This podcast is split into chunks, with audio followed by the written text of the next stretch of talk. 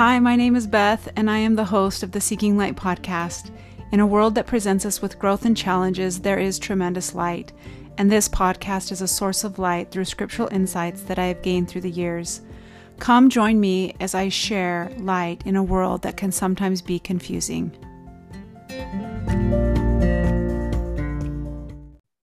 I would like to welcome all of you today to Friday's podcast interview. Um, I have had the privilege to read a book that a friend of mine recommended called Liberated from Silence. And the author is Tessa Jensen. And today you're going to hear Tessa's story. Um, I think it's so perfect that it's falling on the Friday before Easter Sunday, because I feel like the Savior has liberated us all. And I feel like Tessa's story is absolute liberation, and it's a journey, and it's still a process.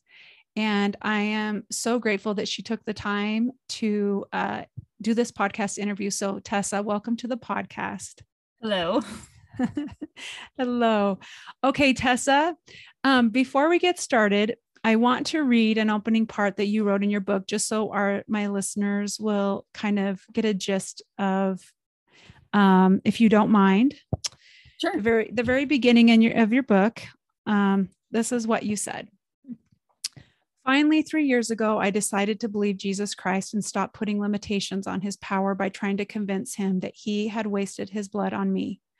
Instead, I chose to strive to fully align my will with his, with necessitated, which necessitated a significant change in habits of thought and action. I had to learn to prioritize my relationship with him above all else, including sleep and the emotional crutch of binge eating.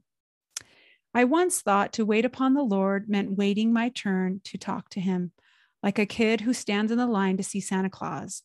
Until my turn came, I told myself I had to live on whatever spiritual strength fell in my direction. Happily, I was wrong. Jesus had already chosen me before I was born, as evidenced by the scars in his hands, wrists, and feet. The one who decided the quality of our relationship was me. It is still me. With this in mind, please remember that I am speaking from my perspective and experience alone, as soothing as it may be for me to pretend to know every variable, motivation, and intention in the minds and lives of those involved in my account. I do not, I cannot, I can only write what I know. May you find a glimmer of Christ's light through my words. So Tessa, with my podcast being Seeking Light, I thought that was a perfect opening. And I did, I want you to know that I found a lot of light in your words. So thank you. So let's start. How did you, how long did it take you to write this book? And how did you decide on the title of the book? This book, this is my running joke with myself, because I think I'm very funny. Um, it's like a lifetime and three months. So this particular version um, probably took two years or so to get through the first one hundred twenty pages. And then I was tired of this project being in the back of my mind and feeling like I needed to do it. So anyway, I found some resources, and I, it was a godsend, and miracle after miracle with how quickly the editing editing process went, getting these discombobulated thoughts down, explaining things in a way that I'd been struggling to explain them. Um, and so, yeah, a lifetime in three months. Okay. And how did you pick the title? Uh, the title, this sounds so cheesy. The title picked itself because I did not have a title going in. I did not have a title when I was done um, with the first draft. And then I kept noticing as I was going through that I used the word silence or quiet or something, some sort of synonym repeatedly. And then I thought, well, not only am I no longer afraid to speak, but when I thought God was quiet, like I have liberated his voice in my life because I have allowed his voice in. So liberating my own silence and also liberating the Savior's silence. Oh, that's beautiful. Okay, I want you to start in the beginning. Can you kind of, just so everybody can understand why the book, why the title, why it all? What? Let's start when you were a young girl. So begin your story. Um, so when I was a young girl, I was born to uh, to people who had immense emotional and mental struggles. Um, they divorced shortly after I was born. They were married other people who had similar, well, maybe not similar, but they also had mental and emotional struggles. And so there was just a household rampant with abuse and gaslighting and um, religious manipulation, uh, very much like, you're too emotional, you're too sensitive, you will think how we tell you to think, um, using the Holy Ghost to excuse behavior, to include ab- abandonment um, and abuse, and um, sort of like putting, which I think happens in a lot of abusive homes, where parents blame the children for how the parent is treating the children, you know, um, where, so I truly thought like, this is all my fault.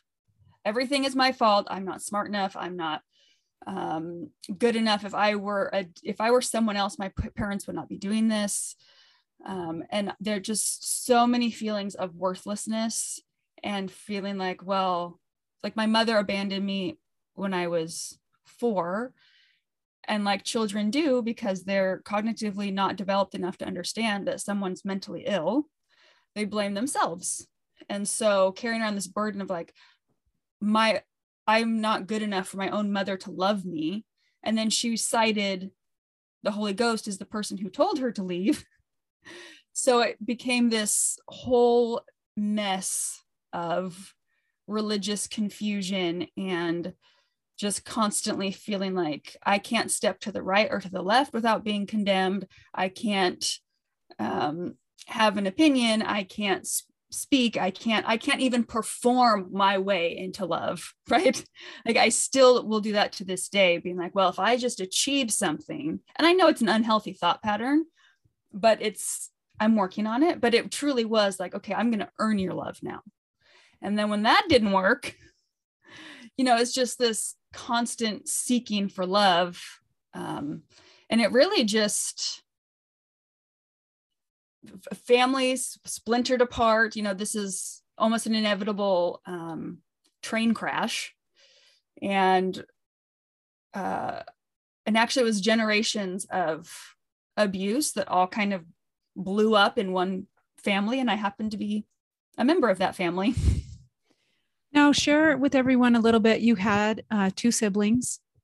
Yes. Yeah. So my father and his first wife, they had three children, me, my older brother, and my older sister. And there was only thirteen months between each of us. So we were all born very rapidly. Um, so there was the three of us. And then when my father remarried, his second wife had a daughter, and they ad- adopted each other's children. Um, so we were adopted by her. He adopted his second wife's child. And then together they had a son. Now you're talking about the second wife. Mm-hmm. Okay. So you, at four years old, your mother tells you that the Holy Ghost has told her that she needs to go and marry this other man and that she's going to give up her rights to you. And so you are allowed in the book, Dolly, um, you are allowed to be adopted by Dolly, and then you become more of a blended family. Correct. So can you share a little bit about when you're four years old, five years old, six years old, you're heading into school, you're trying to understand, I mean, you're not seeing your, your mother, your biological mother. What are some things that are happening in your life as a young child with Dolly and your dad? Um, there was just, I, I, but my constant memory is just standing and crying. I'm just crying all the time. And I think my empathic little body was picking up all of this feedback about the unhealthy things going on. And I just, I was constantly like thinking to myself, well, I don't want to make this person mad. I don't want to hurt this person. So there was just, all it was, was like two people who didn't even like each other. They didn't even like each other when they got married. And so it was just a, a house of constant contention and anger and blaming. And um, I think the kids were caught in the crosshair, and it was like, it was a miserable existence. Like, I hated it. Was I there, just wanted to go to school. Was there some people in your life? I know you talked about your grandma later yes. on, later on in your life, but, and your aunt, but do, can you share, were there some people, adults, that you felt a love from or a light when you were with them? Anybody like at church that maybe you didn't mention in the book, or can you share a little bit about them and what they did for you? I can remember my first memory. Um, I was about seven or eight, and there was a woman at church, and there was a lot of people who were kind. I mean, generally speaking, they were kind or whatever, but this woman seemed to take an interest in me, and she was so kind and interested. Like, she would just ask me questions that were very specific, not just how are you doing, but she knew that I loved to read. And so we would talk about books, or she knew that I loved to eat, so she would like make me cookies, or like somehow she would just go went out of her way to let me know that I was seen without like um, doing it in a way where my parents would notice and then be bothered that someone was being nice to me. Wow.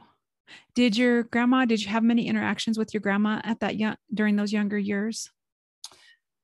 Yeah. I mean, I, I feel like we saw them frequently, but I don't know that we really developed a relationship until I was older.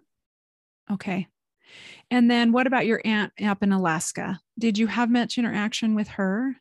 No, this is the wild thing where I feel like this was such a blessing from God, because that they took me into their life, because my uncle, uh, my father's brother, she, or excuse me, he was in the Air Force. So they were living all over the world, Japan, Texas. Um, so, I mean, they came through, I can remember them maybe two or three times, and they were always kind. And, um, I felt very safe and welcome in their presence. But again, it was, you know, twelve hours here, twelve hours there. Um, I didn't really know them at all. Right. Okay. So as you become a teenager, can you just kind of share, and if you feel comfortable sharing some of the stories of, you know, teenager and heading into your young adult, like some of the the coping mechanisms that you used to try to get through the pain, and, and how they affected you. And also just the path, the moving around, the resetting yourself in new locations, and all those things that you had to experience. Yes. So, um, I, I think when I was about, um, fifteen or sixteen, I had just decided that um, I wasn't capable or allowed to like rely on other people. So, or, or other people were not safe to go to. And so I just sort of turned inward on myself. Um, and because there was this, well, you need to forgive. That's what we were told. Like, we must excuse abuse. And we do that by forgiving. And by forgiving, we mean, we just let other people do whatever they want, and you just sit there and take it. Um, and if you stand up for yourself, you're not being forgiving. And so instead, I turned all that hatred inward on myself. Um, and I would, for one, I don't, I didn't write this in the book, but I would like beg for attention from boys who clearly wanted nothing to do with me. Like, um, you know, so that wasn't healthy. But then also like the binge eating, um, just like eating my feelings away to like all I, I just had like a sick stomach and a sick brain. Um, and then you know, I went to three different high schools in three different states, but there is a lot of truth to the adage, wherever you go, there you are. Like I could not, yes, I was moving to different situations, but the pain was like woven into my body. Um, and I didn't know how to get it out. And I didn't know what to do with it. And so I just turned inward on myself, um, self-harm in, in various ways, body dysphoria, eating obsessions, all those sorts of things. Yeah, that, that leads me to, the, you know, when your mom, when your biological mother uh, left her second husband and mm-hmm. you moved to Utah with your grandma and grandpa, her parents. Mm-hmm. Can you talk about that a little bit? I thought that was really fascinating. They, they belong to a company and oh my and gosh. Talk about it. Tell us about it. Oh my goodness. In retrospect, I'm like, the level of dysfunction was astronomical, but at the time I did not understand. So they, they were like these nutrition specialists or supplement salespeople for this company called Supergreens. And, um, I should back up and say that they were obsessed with their weight, like to weighing themselves once or twice a day, um, shaming themselves and everyone else for having an appetite. Like it was the weirdest thing in the world. So when I go there, they they had this Supergreens drink that they swore by, and it just looked like alfalfa seeds that they that they scooped into some water. It was more than alfalfa seeds, but that's basically what I remember. Um, and how old were you, Tessa? How old were you? I was sixteen. sixteen. Yeah. Okay. Mm-hmm. And so like, oh, you can lose so much weight and be a better athlete, and it'll cure your personality if we don't like that. And like, all of these things cure anxiety and depression. And they even like sent some to President Hinckley for his wife who had been dying. It was, I mean, they were it's really special. Um, and so of course they dubbed me as someone who could lose some pounds. You know, I was all like five foot six and one hundred forty-five pounds. Um, and that was too heavy. And so I'm like, okay, well, you're a pocket person. Like my grandma's actually a pocket person. I could put her into my pocket. Like, I'm just built bigger than you are. I am so sorry. But I, I didn't understand that at the time. So I'm like, you're right. I am a fat cow. And so, oh, and then they told me my cheeks were jowly, like Boyd K Packer. Um, so here I go again, trying to earn love. And I drink this powdered drink for three days. It's like, oh, you'll lose weight. You'll feel so wonderful. Well, I drank water. All I was drinking was water and this powdered thing. So maybe, maybe, maybe fifty calories in three days. I was remember laying on their stairs, like just sprawled across the stairs. My vision was blurry. I had no energy, but I was cleansing my body. And I remember my grandfather being like, look at your self-discipline. And I'm like, I, someone's approved of me. I've starved myself. And then the crazy thing is, so after all of this, starving myself, whatever, then they provide an abundance of junk food. Like, here's donuts, here's ice cream, here's cookies, here's candy, eat all you want. And in retrospect, I'm thinking, if, why did you watch me starve myself for three days to the point of being incapacitated and then provide me with like all of this junk, which what does a starving person do? They eat. And so it like that just, and then I got into this really unhealthy, like, well, I can just drink my Supergreens and it'll take all this gross stuff out of my cells. And then I could just starve myself for three days if I wanted to lose this ten pounds I've now gained in four days. Like it just, and like the, the brain games, and then the constant criticism in the mirror, the, the weighing, the, like, I remember thinking, I think there's actually a picture on the internet of a little girl, like trying to cut her fat off with scissors. I remember being like, if I could just like cut this off of me, if I could just be less fat, my grandparents would love me, my anxiety would go away, my heart would heal. Like I was looking for a number on a scale to give me permission to heal. Did you feel that way when you moved up to Alaska? Uh, was it Anchorage? Is that correct? Uh, Fairbanks. Fairbanks. I'm sorry. Okay. When you moved up to Fairbanks, and how old were you at that time? seventeen. seventeen. So you had, um, you go up there. Did you feel those same feelings at times when you were at your aunt and uncle's? Was it something you kind of kept hidden from others? Um, what? Yeah. I mean, I still had those feelings, and, but to, the, to their credit, they did not have a house with a food obsession issue. You know, I remember my aunt, she'd have a drawer of candy and she was like, yeah, if it's, you want a piece of candy, have a piece of candy, you know, like if we're not, we're not making food an issue, and people just ate when they were hungry, and it wasn't, wasn't a big deal. But I still had all of that inside of me, which is embarrassing, super embarrassing. Um, and, it's, and it's very hard to articulate the depth behind that in, in the moment. And so there was still the food problems. I would say it was a little, it was a little bit better because I didn't have adults constantly giving me the reminder. Um, but it's still, I mean, it was, took years, years. And it, like, even now it's not necessarily gone. It's a lot better. I don't do like the binge eating um, and stuff, but it's still like, I st- every once in a while, not daily even, but every once in a while, it's like, well, if you were just thinner, all your problems would be gone, you know?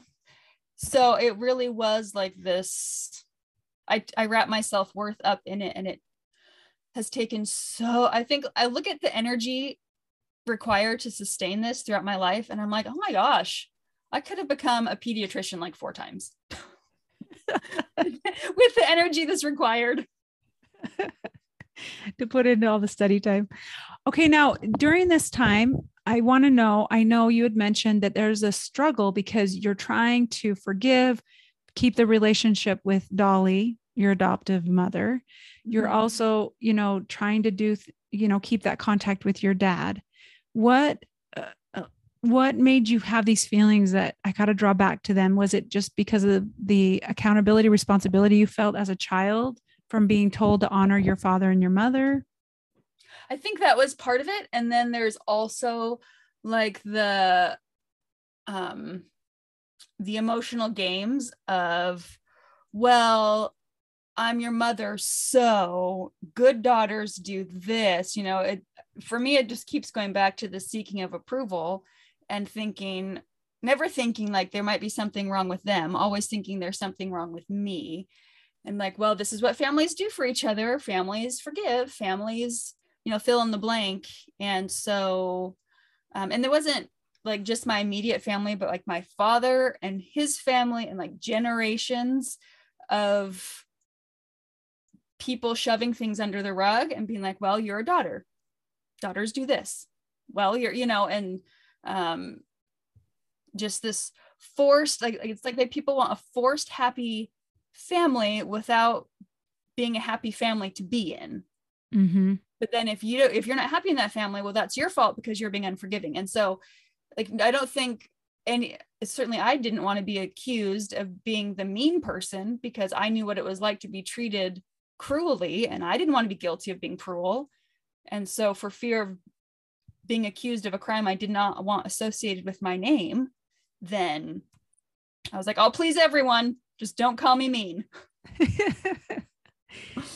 um, do you, can, when you think back to the years as a teenager and a child, can you recall spiritual experiences that you do know, like that, that was from God? Like, you know, not the things that your father or Dolly would say to you, or things that you had to do to fit this mold or that mold. Do you, can you recall though, some spiritual witnesses that you had that gave you a little bit of light in your life?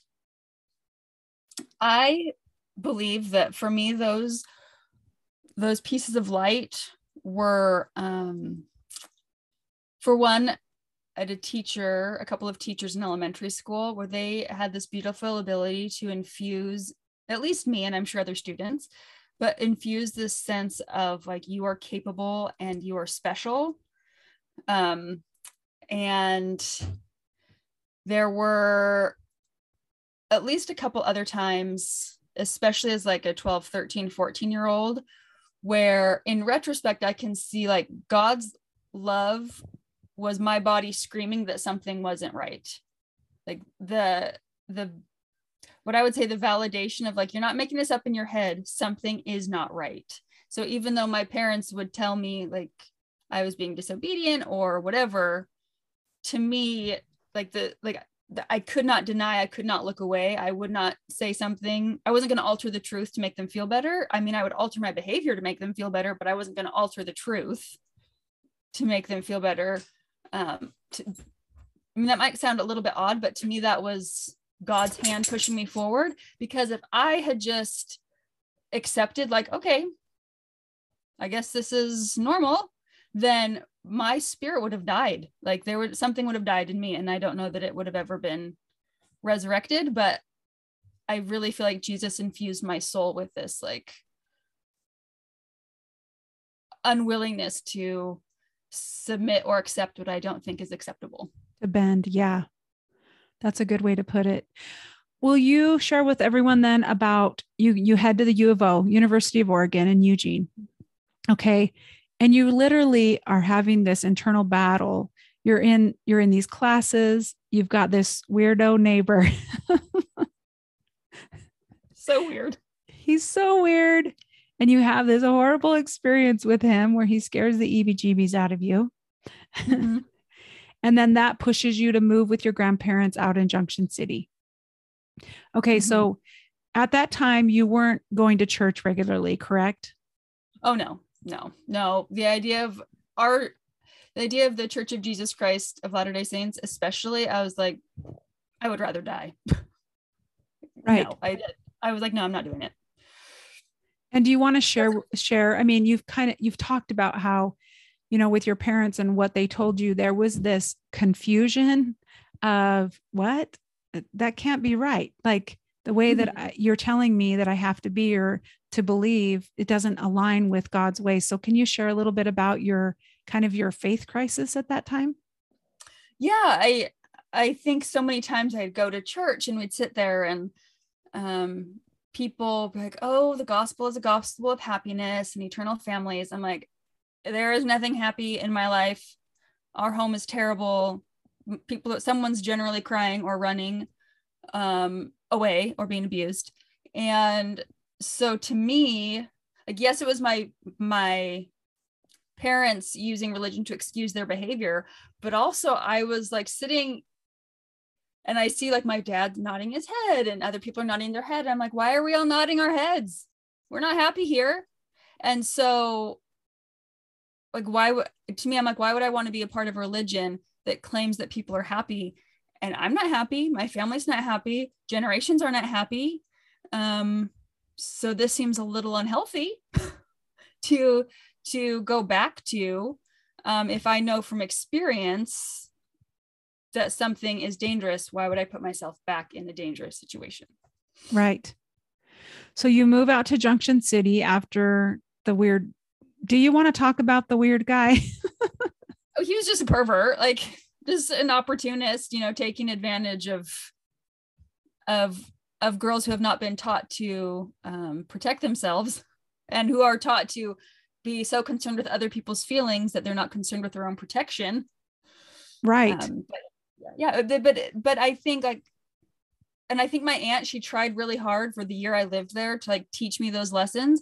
But I had, it had been seventeen years of like not being taught that I was one, that I was worth defending, how to defend myself, what it looks like um, for someone to be a predator. You know, you're like, well, if I'm supposed to keep everyone else happy, then I guess I'll just make sure that they're happy at my own expense. Right. Okay. Tell, tell. You're in a class together and he sees you. Go ahead and tell it so that they kind of understand what pushed you to say, I cannot live here in this place. Cause it was kind of a nasty place, studio yeah, apartment, it, right? And I had to scrub the walls when I moved into, into it. It was right across the street from like the, the, anyway, right across the street from the university. And this guy was in my philosophy class and I'm outside after class and he just sort of like walks up behind me and asks if I want to go to lunch. And I really did not want to go to lunch with this guy. He was not attractive to me. Um, he just, he gave me uh, the, the creeps, but I was like, well, no one else is talking to me because I didn't really know how to have or make friends.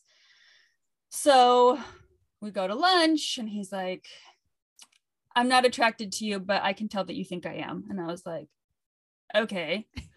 He's like, I, he's like, I have a girlfriend. Cool. You know, anyway, but then would also be doing things that were contradictory to his statement, like looking at, look at, looking me up and down with these hungry eyes. Um, I almost broke out into song, but anyway, um, so then I go, he invites me to his apartment, um, another evening to go over our philosophy papers for the final. Again, I didn't want to go, but I was like, well, I don't, this seemed like a last resort. And I was like, I'd rather talk to someone than no one. So I go into his apartment and it's just greasy and gross and smelly. It's a beautiful day outside, but he has all the curtains closed. Um, and then I hand him my paper and I have always been very reserved about sharing my writing because to me, it's like, This is my artistic outlet. This is sacred. And now I don't want you to look at it and criticize it. But anyway, um, so he's like, look, he's like flipping through it. Like he's just looking for signatures. And first I'm like, first of all, that's offensive. You need to read every word that I've written. You know, I'm not catching on. And then he's like, not really looking me in the eye and being all weird. Anyway, so then he gets up and I, he goes towards his door and I hear the deadbolt lock. And I was like, we have a problem. So I'm like trying to find all of these ways to get out. And of course we wouldn't want to be rude to someone who's trying to sexually assault us. So he comes back in and just sort of like standing there. And um, I'm like, well, I mean, I was like, you're fat and slow. I'm faster than you. And you look confused at this moment. So I, I dart past him and get out the door. And somehow in a smooth motion was able to unlock the deadbolt and get out. And of course I'm apologizing to him like, oh, sorry, I need to go meet my sister. And he's like, oh, I'm sorry. This is after he had told me, he's like, I was thinking we could just shut the lights off and touch each other. Uh, no. And so anyway, I get out of the apartment. And then shortly thereafter, I'm on a run and I fall and hurt my ankle really bad and I have to be on crutches. And I'm slowly realizing like this man can see that I live alone.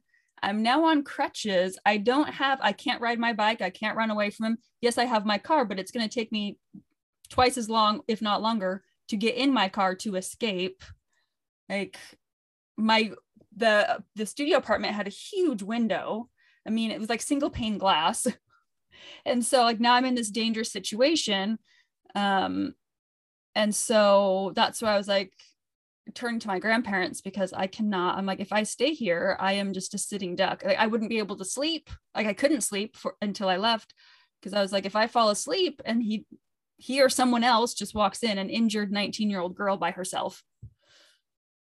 So that's what happened. No boy. And it was out of self-preservation that I was finally like, this is not going to work. Right. So you move in with your grandma and grandpa, you, you're able to lease it though to a professor, right? Yes. I'm able to sublease the apartment, which was a huge blessing in and of itself, because if they sublease it, or if I sublease it to someone and they leave it in disarray, I would still have to pay for those um, repairs or whatever. And so it was a really responsible gentleman. Um, and there were no problems and it was a totally smooth transition. It took like two weeks. So that, that to me, like when I read that, that was the hand of God. Oh, yes. Yeah. Because you'd had a year lease and just being able to find somebody, that's pretty tricky. Mm-hmm. So when you're with your grandma and grandpa, they love you. They're good oh, to yeah. you. They're, they're kind and thoughtful and feed you and care for you. Right. Yes. Yes. Can you talk a little bit about them? What, what a little bit about their life and, and how you felt with them?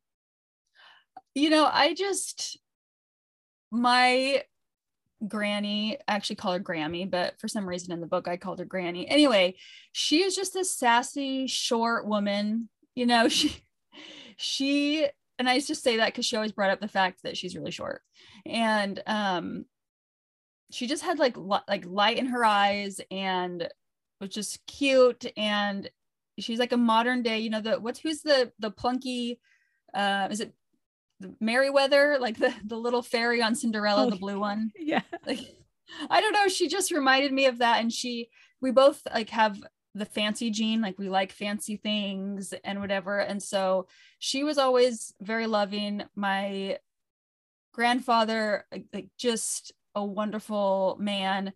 Um, at church, he used to always have a bag or a pocket full of Jelly Bellies. So the kids would run up to him asking for Jelly Bellies out of, out of his lint pocket. Oh my gosh, it was the best. Um, but they both just had a kindness about them. At least, at least in my experience with them, they both were just very kind and um, welcoming and like they just loved me, you know, they didn't require many explanations. They didn't, um, they just loved me. And if we, if there were topics that clearly were not for us to talk about, then we're like, oh, let's watch a show. Now, were they, were they your father's parents, or were they Dolly's parents? Dolly's parents. Mm-hmm. Okay. So where do you think for Dolly things went askew? Do you think it was something more of a mental disorder that caused her when she had the grandmother Grammy that you're explaining? What was it that was contradictory with the way Dolly behaved and how poorly she treated you? Um, I think I have actually sat, sat with this question a long time. I'm like, this does not make any sense, sense. like this mm-hmm. progression. And so I truly believe that Dolly suffered from like some severe depression, um, and maybe from not being able to express herself. I mean, she had a couple of tragedies that happened when she was a kid. So I don't know what went wrong, but I, I truly believe that in her case, it was a lot of like untreated, and that's not an excuse either. Um, but in her case, I feel like it was a lot of untreated mental illness, and then a lack of ability or an unwillingness to acknowledge responsibility. Okay. Well, your parent or your grandparents are awesome. They are so good to you. I know. And, and uh, your grandma, Grammy, she says to you, Tessa, go to church, go to the Y S A, young single adult uh, in uh-huh. Eugene. Okay. So she keeps telling you that, and share with everybody kind of that moment where you're like, fine, I will go, but that is it. Oh my goodness. She, I just see her in the in the hallway with her dish towel, drying dishes in the hallway. Like, that's where you dry dishes. And she's just, Tessa, I'm like, oh my gosh, no, I'm not going. And then, you know, she doesn't give up. She's persistent. She's a very persistent woman. And so I'm like, all right. Cause I was getting to the point where I was getting really irritable, but I didn't want to snap at her and um, have her be on the receiving end of things that had nothing to do with her. And so I'm like, fine, I will go. Grammy, if you stop annoying me, I will go once and we can get this over with. And so I, I went for her. I went for my, for my little grandma. And share about the experience you had walking into the building and some of the feelings you had. Oh, I wanted to vomit. It was a, it was a, it was a panic attack. I had a full blown panic attack by the time I left. Like, just my heart was racing. And then I thought of all these different reasons where I could like lie to Grammy or like spin the truth or something to excuse myself. I was like, no, after all that my grandmother has done for me, I need to do what I told her I would do. And so it's like just the smell and the language and the furniture and the pictures and just, just my heart was beating in my head. I felt sick, but I, I'm all right, I'll sit here. So then of course it's fast and testimony meeting, which those are, can be the most awkward situations. Like, please sit down. So anyway, this guy gets up and he's t- talking about his, he's like, my girlfriend or my fiance or girlfriend, whoever it was. Um, I think it was his fiance. She's like, he, he goes, she stabbed me in the back. And I was like, oh gall, what? What is going on right now? And um, anyway, by the time all of the predictable things have been said, and just there's just this predictable pattern of behavior that happens in sacrament meetings, right? Like the way people talk and the way people move. And it's just, it all was very um, trauma in, or yeah, like it, it was a, it's tra- a trigger, a, a trigger. Yeah. Mm-hmm. Thank you. Yes. A trigger. It was all very triggering um, and miserable. And I hated it. And I was like, this is garbage. And then I went back. So. Okay. Let's talk about that, because you share in the book that you continued to go back. Mm-hmm. What made you keep going back? Well, I do remember there's a song, um, A Child's Prayer, that had been my favorite in primary. And those, like, Heavenly Father, are you really there? That question was always in my mind. And then I, I would remember the promises that I was taught in like my primary classes or whatever. And I was like, those were actually really beautiful promises. And this is really beautiful doctrine if it is true. And so I remember one time I was, I had driven, this is after I went the first time. I had driven to church and then I was like, I'm not going. So I started driving away and I get on the belt line, for anyone who's native to Eugene, get on the belt line. and um, I was going, who knows where, probably out to the coast or something. And then I was just like, you need to turn around. I'm like, I don't want to turn around. You need to turn around. I don't want to turn around. But I did. And I went back and I was like, fine. And I, like a four-year-old was like, I'm just going to sit here. And it was Sunday school by this time. And this is when someone's, um, excuse, excuse me, someone that worked with the bishop was like, hey, came, came in and said, hey, the bishop would like to talk with you. I was like, oh, mercy. And so, you know, I'm borderline hostile, hostile to this poor bishop, but he was the perfect person to talk to because he was so kind and he listened to everything I had to say, all my opinions about the church, my experience. I mean, this was over several, several conversations, but he was like, you don't, you don't need to be here. Like if, if anyone has a reason not to be inside this church building, that would be you. You know, he's like, I don't think that God expects you to submit yourself to all of this. Um, because he could just see how painful it was just for me to enter the building every day or every Sunday. Um, and I found his response very validating. And I thought, okay, well, here's a man who is very kind and very Christ-like and didn't condemn me and didn't immediately tell me I needed to forgive. Um, and so because he was so kind, and there was other, there were other people who were very kind and welcoming also, although I didn't necessarily see that in the moment. Um, but because he was just so like, you are free to feel, I'm not going to tell you what to think. I'm not going to tell you what to feel. I'm just going to be here as a sounding board and provide whatever you would like me to provide, but I'm not going to force anything. Then I was like, okay, all right. Yes, I will read the talk that you recommend. Yes, I can study that scripture. Like, yes, I can do these things because I see that you are not trying to shove something down my throat. What a great bishop. Mm-hmm. His name's Kenneth Bay. I want you to know that I used to babysit his children all the time. Oh my gosh. Yep. And I'm super good friends still with April, and we were just with them. So anyway, oh. uh, we love them, and uh, we love Ken. He, my brother worked for him. Anyway, love that family so much. Okay. So Tessa, you, as time is going on, there comes a young man into the Y S A ward that's just temporarily there because he's doing an internship. So can you start talking about that? And also, I, one thing I want you to bring up too is one of the battles that you really faced because of all this, it was very hard for you to feel connected to others and build like a, a friendship that you felt secure with. Can you talk about like why that was hard for you? Yes. So it's difficult for me. I, when I didn't, I did not trust people. So that's a barrier. But then I, I felt like I was just, I create, I took up too much psychological space.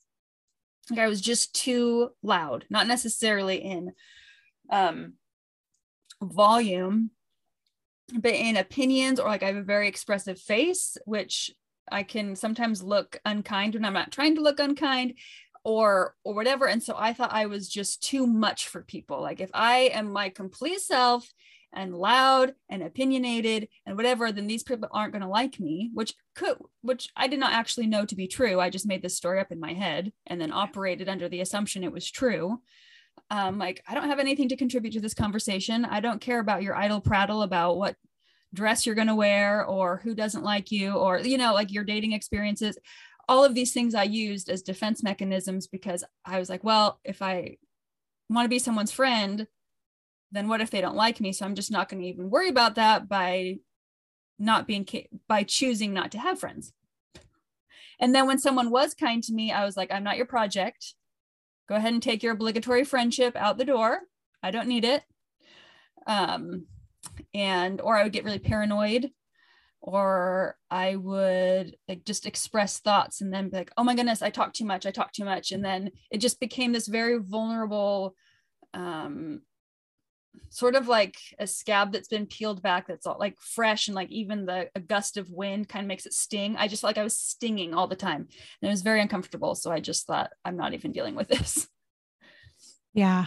Did you then, um, when you, when you met Eric for the first time, were you live, you were living with a group of girls, right? Yes. Okay. Yes. What, what made you leave Grammy's house and, and head into, to live with some roommates, knowing that you have these feelings of a rippling effect of your, the abuse you suffered, to have a disconnect in friendships? What made you choose to live with these girls? So between, between my grandparents' house and, and this house with the girls there, I had like lived alone in a studio, no, in a one bedroom apartment. I had like tried other things like a roommate, but we didn't actually ever have to talk to each other. We like lived in a townhome, and, um, and actually this was another God thing, because my one bedroom studio apartment, the lease was coming up, and I had started massage therapy school. So I couldn't afford the rent by myself anymore because I had to cut back my working hours. So, but my brother, his wife's sister had an opening in their roommate situation that they needed filled. And I was like, I can fill that. And so I went, and they were just, they were just delightfully ridiculous people who live, I like to call it people that live out loud. They lived out loud. And I was like, all right, I can be here. And I think that I had healed enough um, in a lot of ways where I wasn't as paranoid. I wasn't um, as quick to assume that I was someone's project. And so I lived with, I lived with them, and they were very nice. Okay. Tell also, about what's up. Oh, Eric. Yes. Are we talking about Eric? Yes. Yes. Yes. Oh, Eric. I love that man. I love him so much. So we were, we were going to go to the temple. We had a temple trip, the Portland Temple. It's like two hours away, an hour and fifteen minutes if you drive really fast. Uh, so Eric's standing in there. I walk in, he's standing there, you know, and in the singles wards in small cities, people have pretty much either you've dated them, your friend has dated them, or you're just not interested. Like, let's just be honest, it can get a little awkward. And so I'm like, oh, who's this tall drink of water over here? And he has this be- he has a beautiful smile. My husband has a beautiful smile. He's always smiling. Even now, I'm like, why are you smiling? But he's always smiling. His mother's the same. Um, and I could just see kindness radiate from him. And I basically informed him that we were going to be friends. And I mean, through a series of, of events. And um, I just kept, kept inviting him over. And well, I first I invited him over when we were having lunch, dinner at, the, at this temple trip, but I didn't give him any of my contact information. So that was silly. And then I invited him over again, but didn't give him my phone number. And anyway, so he finally came over. He's very, very quiet.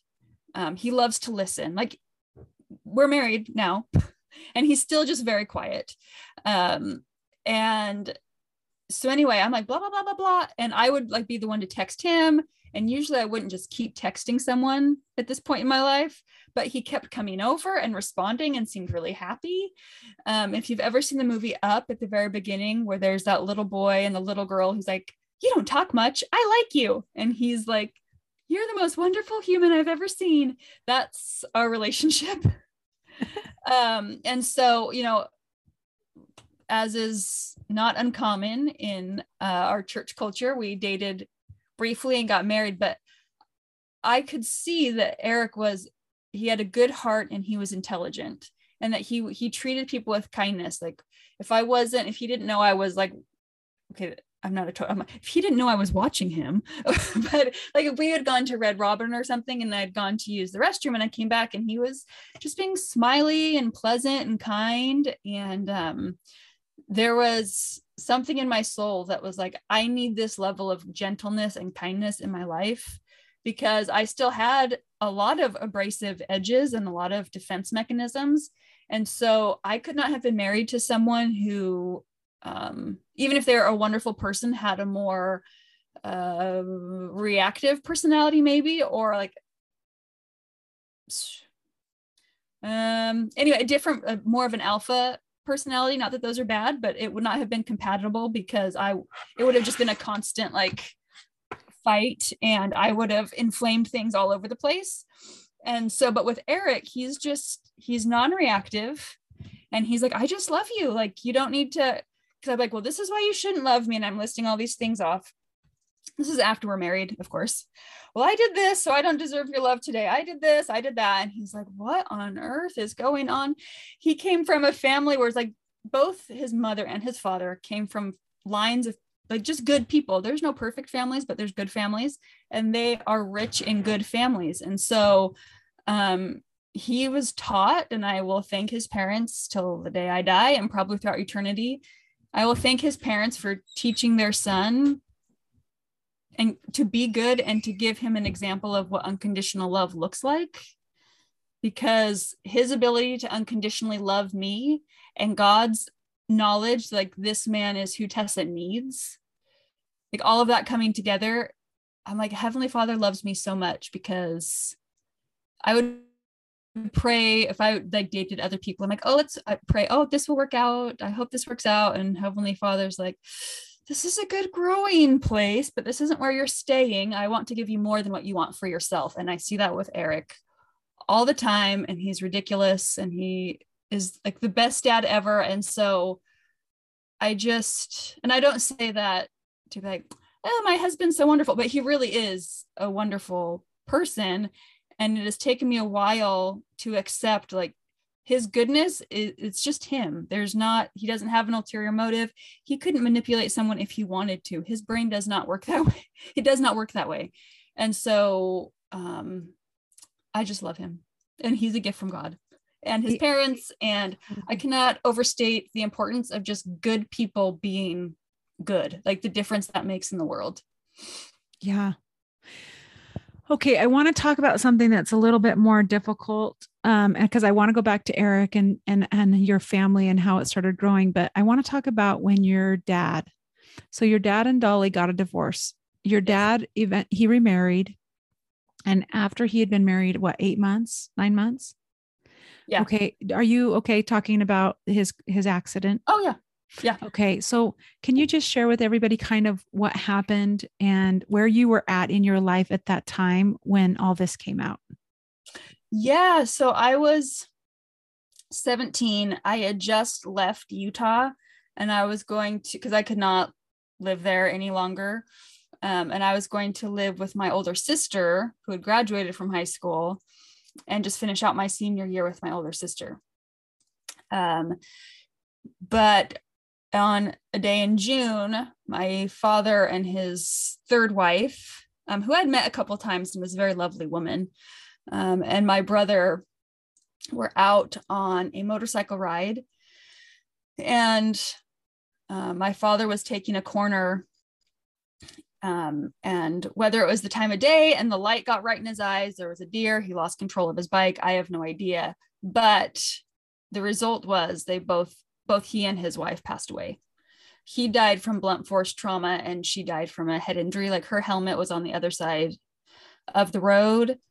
Um, and my sister came in, I was working at Dairy Queen at the time, and she came in to tell me, and I was, I just like went outside and screamed. Like I was, it wasn't even like a sobbing scream. I just was like screaming. And then because I think like for all of my father's faults and the damage he caused, like I still loved my father. And unlike my maternal units, my biological and adoptive mother, there was a part of me that knew my father loved me in his broken, ill, really poor choices way. Um, and so, and it's also a lot easier to forgive someone who's very apologetic. Uh, but anyway, I was like, the, you know, so he, he's dead, you know, and that's, that's very sudden, you know, it wasn't like he was sick and died. He just got in an accident, was fully expecting to come home and go about his business. And he passed away. And, um, then all of these, this family came into town, and that's when my aunt and uncle offered to bring me home with them to Fairbanks, Alaska. And, um, I, I did not cry at his funeral. Um, but I could see the effect it had on my older brother. They were like bosom friends, you know, and, uh, I could just see how this was it was just going to rip my older brother apart in ways that would not rip me apart, but then it would be very difficult for me in ways that it wouldn't be very difficult for him. So it just was another, like, like, sure, why not? Let's have another tragedy. What else are we doing? We're, we seem a little bit bored now. So, oh my goodness. It was just one thing right after another. So. And how did your dad's passing affect your decision on trying to, you know, when you decided to marry Eric, was there any part of you that, um, that things about your dad went into the choice of Eric, or was it not, did it, was it not that cerebral? Oh, oh, absolutely. I was, there was definitely, I'm like, I want someone who is educated. My father was not educated.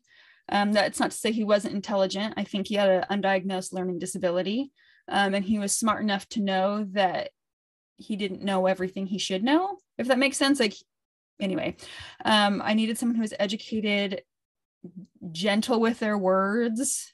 Um, my father was just, it, I don't know if how big I would see him. Like if I was, if I saw him as an adult now, if I would, in my memory, he was just this, not necessarily tall, but like this, this towering person, very, very physically strong. Um, also took up a lot of psychological space. And so I just wanted someone who was not like that. And not that those characteristics of, um, like, not that the certain characteristic characteristics my father had were bad. I just did not want to deal with them. I'm like, that would be too like triggering for me in a relationship. I needed, I needed gentleness. I couldn't handle, I, and even if it wasn't harsh, I couldn't ha- handle abrupt or, um, or anything hinting of intolerance when it came to emotions. I could not handle that. And Eric is very opposite. So yes, there was a lot of like, I, this I cannot handle. This I do not want to handle. I don't even want, like, I didn't even want the body type. I don't want the body type. I don't want like any physical similarities as far as like eye color or hair color or anything, which probably sound, I don't know how that sounds, but it's true. Right. Just the opposite. You wanted this, the opposite. Okay. Let's go to starting your family. So you and Eric moved down to California. Yes. Right. And you get pregnant. Yes. Okay. So you guys, wh- what year did you get married in, Tessa? two thousand ten two thousand ten Mm-hmm. Okay. So you get pregnant and you have your first baby in two thousand eleven, right? You're correct. Yes. Okay. So talk about, now you're becoming a mother. Mm-hmm. There were things that you were raised with that were traumatic and caused you to have different rewiring. So here you are trying to rewire yourself to be the mother you wish you had. So talk mm-hmm. a little bit about that experience. Well, I had actually made up this narrative in my head that I would, I would just be this wonderful mother because that's what I wanted to be. And I, I truly thought, well, I wouldn't have these, these reactions and I wouldn't approach things a certain way because I know how that, how that feels and how unhealthy that is. But I also wasn't modeled how to approach. It was not modeled to me long enough. My aunt did model it. It just wasn't long enough um, to approach things another way. So here I am, like, hating myself because something get, is difficult for me, or I don't react as gentle as I want. And so I just thought, like, I am a terrible mother. My kids deserve someone else, but I love my kids so much.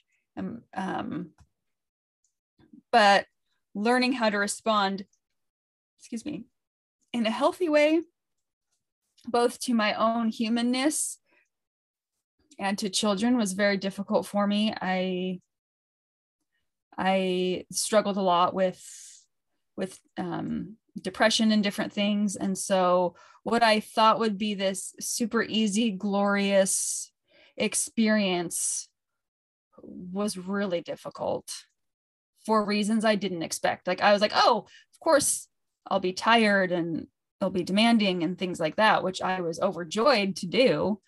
Um, at least in my brain, before I had to do it. And then all of a sudden I was like, oh my gosh, what on earth? Like, was that response? So it was hard because I wanted my kids to have, to not have to deal with any of the garbage that was in the background or in my life, but that garbage was still inside of me. So I had to work through that. Yeah. Because you had four children in four and a half years, or was it five years? Four, four and a half. Four and a half years. You had yeah. four children. Now, mm-hmm. spiritually speaking, while you're having the kids, are you feeling a welling up of struggle, spiritually speaking? Um, this, the real spiritual struggle did not happen until, um, I got pregnant with my fourth. I would say there was an emotional struggle, a mood struggle, a mental illness struggle up until that point. But the true spiritual crisis that happened wasn't until I got pregnant with my fourth. Okay. And can you share how you w- went through that spiritual crisis and what kind of brought you out of it? Yeah, I, I got super depressed, um, back to my weight again, because I wasn't, I was never able to really get back into the shape I wanted to because there just wasn't enough time between pregnancies. And so I was so, this sounds, it, but it's, this is true. So we'll just say it. I was so focused on what the scale said and what my waist didn't look like and how my jawline that was not as defined as I wanted it to be, that I was just like consumed with self-loathing. And so that meant I stopped writing. I write my prayers in my journal because I have a hard time focusing. So I write all my prayers out and then I highlight the answer and I highlight, or excuse me, I highlight my question and I highlight my answer when I find it in the scriptures. And anyway, but I stopped doing that. So I stopped praying and then I stopped reading my scriptures. And then it just went, I mean, it was a cliff drop, you know, I was like, I can't do this. And then all of the little progress I had made with church, because church has continued to had continued to be a struggle up to this point to, to go, um, that all came full force to the front. And I was like, Eric, I can't, I can't do this anymore. I can't, I cannot navigate all of these emotions. I'm barely keeping it together. Um, I'm fat, I'm tired. Um, God doesn't love me. I mean, it would, it was, it, so much backtracking so quickly was alarming. And, um, I was like, God doesn't love me. He's gone. I can't hear him. Like I'm, and then I would think I am trying. And when I do try, I don't hear anything. All I hear is Satan every morning. There he is with his big, stupid voice in my ear. And I'm like, if God loved me so much, how come he is so hard to hear? And Satan is, I hear him with zero effort. He's there, whether I want him to be there or not. And where's God? If God loves me so much, why isn't he fighting for me? Why is Satan fighting for me and winning and God's nowhere? That's what I thought. So can you share what happened that one Sunday where your the bishop got up and you thought, oh gosh, okay, what are you going to say now? Yeah, I was, I remember I was wearing a black dress. Anyway, I do. I was wearing a black dress, not important. Um, he stands up and I had been sitting in sacrament meeting and they're passing out the sacrament and I'm looking at the awkward deacons by nature of being deacons, the twelve year olds passing the sacrament. And I'm like, oh gosh, my, like my sons are going to be deacons someday. And they're going to see their mother seething with rage over the, over this whole church. And they're going to feel forced to pick between their mom or the church. And I'll hate whatever, like I'll hate myself for whatever direction, whatever decision they make, it'll break my heart, you know? And so I was just sitting there. I'm like, okay, Heavenly Father, just being belligerent. Um, and then I felt in my heart, the spirit tell me like, Tessa, you were meant to be stronger than you are. And I'm like, that is incredibly rude because I am barely keeping it together. Um, and then in that same meeting, the bishop stands up. He was a new, uh, hold on. He was a new bishop at the time. And uh, he gets up and starts talking. I'm like, oh, great. Are we going to, are you going to ask us to test the efficacy of our food storage? Are we going to um, do something else extreme that actually has nothing to do with the gospel? Like just waiting for whatever he had to say. And he was like, I just challenge you to read the Book of Mormon. And if you or I invite you to read the Book of Mormon. And if you do, it will change your life. And I'm like, okay, I've heard that a million times. Um, but then I thought, well, but Tessa, you could do it. Like, you could read the Book of Mormon, you know, from past experience, the, the joy that the scriptures can bring and the answers that you get. And you know, that God, that is how God speaks to you, because you understand love through words. Like, words are your language. And so I'm like, all right, I'll start reading my scriptures. And so I, before work, I would like angrily read a chapter. Um, and then pretty quickly, light started coming back into my life and things started happening. I was able to um, finish my college degree, which I had always been a dream that I thought I wasn't smart enough to do. Um, and friends, I had started making friends, and I started getting control of my binge eating. Um, And like, God didn't, ex- he did not, what I love when in retrospect is that the Savior did not ask me to make all of these behavioral changes at once. It was like, okay, why don't we start by reading the Book of Mormon? And then while I'm reading the Book of Mormon, it's like, hey, why don't we start trying to wake up an hour earlier? Or let's try to drink, to have like a big glass of water in the morning. You know, it wasn't like these extreme, like, diets or these extreme approaches to spirituality. It was like, we're going to take where you are, and we're going to work with that. And if you want to continue forward, these are the things that will get you there. If you do not want to move forward, that's your, that's fine too. That's your choice. But he gave me things that I could do that were manageable, that were already something that I would be leaning to do anyway. Like, they were within my nature to do. So he worked with me with the skills I already had and increased those. Um, and that was the, and it was like, I, I swear, the further down we go, the almost the more impossible it seems to get out. But in my experience, the deliverance is the same. Yeah. Like, and it will happen again and again and again. How did the little steps that you were making affect your marriage and your mother mothering that you were with your children?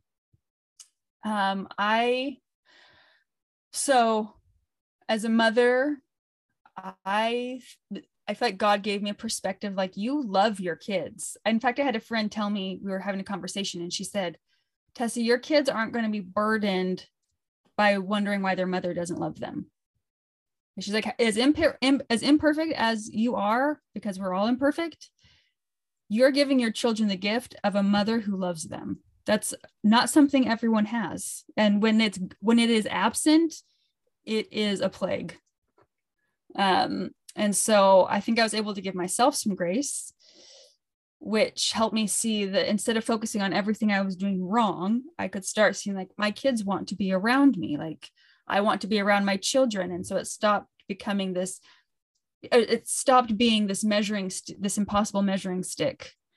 Um, and then with my husband, I gradually could see, like, he wanted to love me. He didn't marry me because he felt bad for me. Like, he wasn't, I wasn't a constant disappointment where every once in a while I got it right. He was like, I love you because you're wonderful. And I started to believe him. I started to believe I was lovable, and then was able to show love in more healthy ways, and was able to express all of this love I had wanted to give my whole life, but didn't, it wasn't received. I didn't know how to give it. And I'm like, all of this joy is in my heart, and I can, I can give it to my kids. I can give it to my husband, and it won't be thrown in my face. And God gives me his love, I give it to other people. And it's just this beautiful giving tree. So where are you right now? I would say I am in a good, in a good place. Like, I feel like my children, we have been able to learn to communicate with each other in a way where my kids can tell me um, the good and the bad. Like my, my oldest son, he'll be like, hey mom, I thought this was unfair. And I can say, I can either explain like where I was coming from, from, and there's been a couple of times where I'll be like, you're right. That actually was unfair. Let's evaluate this.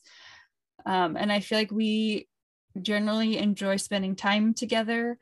Um, I don't walk around berating myself. And if I, I can, I can now identify patterns where I'm like, okay, like just last Friday, I was at work as a massage therapist. I have a lot of time to think if no one's talking. And I could tell that my mind just took a jump. And like, I'm going to go to the temple when I get home. And I was like, hey, Eric, let's go to the temple, because I now know where to go when those things start happening, as opposed to chastising myself for those things happening. Like, my brain has its struggles. I know that. And God apparently is not taking that away right now, but he has given me recourse in his love, which for me is going to the temple, finding answers to the script in the scriptures, like spending my time with him in prayer. To me, it's a sacred relationship and a privilege. And it's no longer like I need to make sure I get my five minutes in before I doze off. Like, this is something I enjoy as much as I would look forward to meeting with a friend or going on a date with my husband or something. Well, Tessa, you are um, such an example. And I want you to know that your book is such a blessing to so many people, because a lot of times at church, when we show up, nobody sees what we've suffered. Nobody sees what we went through in our childhood, or even what we're going through possibly in our lives at that moment. And for you to be so vulnerable and share your story in your book, it just allows others to feel like, I'm not alone. And I, I feel some of those same feelings, and there is a way forward. There is light. And I love your book for that reason. Um, the last question that I always ask people when I'm interviewing them is, how do you seek light? So how do you seek light today? I so you shared, you shared, you know, you've shared some of them. So mm-hmm. whatever you want to expound on that, that's great. I truly seek light in my scriptures. Like, there is, I, I know, and I now expect, if I have a question or a concern, or even if I need correction, which I think sometimes can mean like I have a, have something that I need to repent of, but then also just learning how to do things better. Um, I find it in the scriptures, and I know that it's there, and I expect it, which I think is a beautiful thing for me to be able to say, like, I expect God to talk to me. And I don't think that's entitled. That's just like an, a privilege of mine as his daughter. Absolutely. Okay, Tessa, I'm everybody go get her book. You can buy it. Can you tell, I, I know it's on Amazon because I saw it on there. Where else can they find it? Currently it's on Amazon, and then I'm working to get it into other places. Okay. So Liberated from Silence, Tessa Jensen. And I want to thank you again for taking the time to share your story. And I'm grateful for the answers that I received to my prayers through reading your book. So thank you so much, Tessa. I am so grateful that you listened to my latest podcast. Please share these episodes with your family and friends. I look forward to being with you again soon. Have a great day.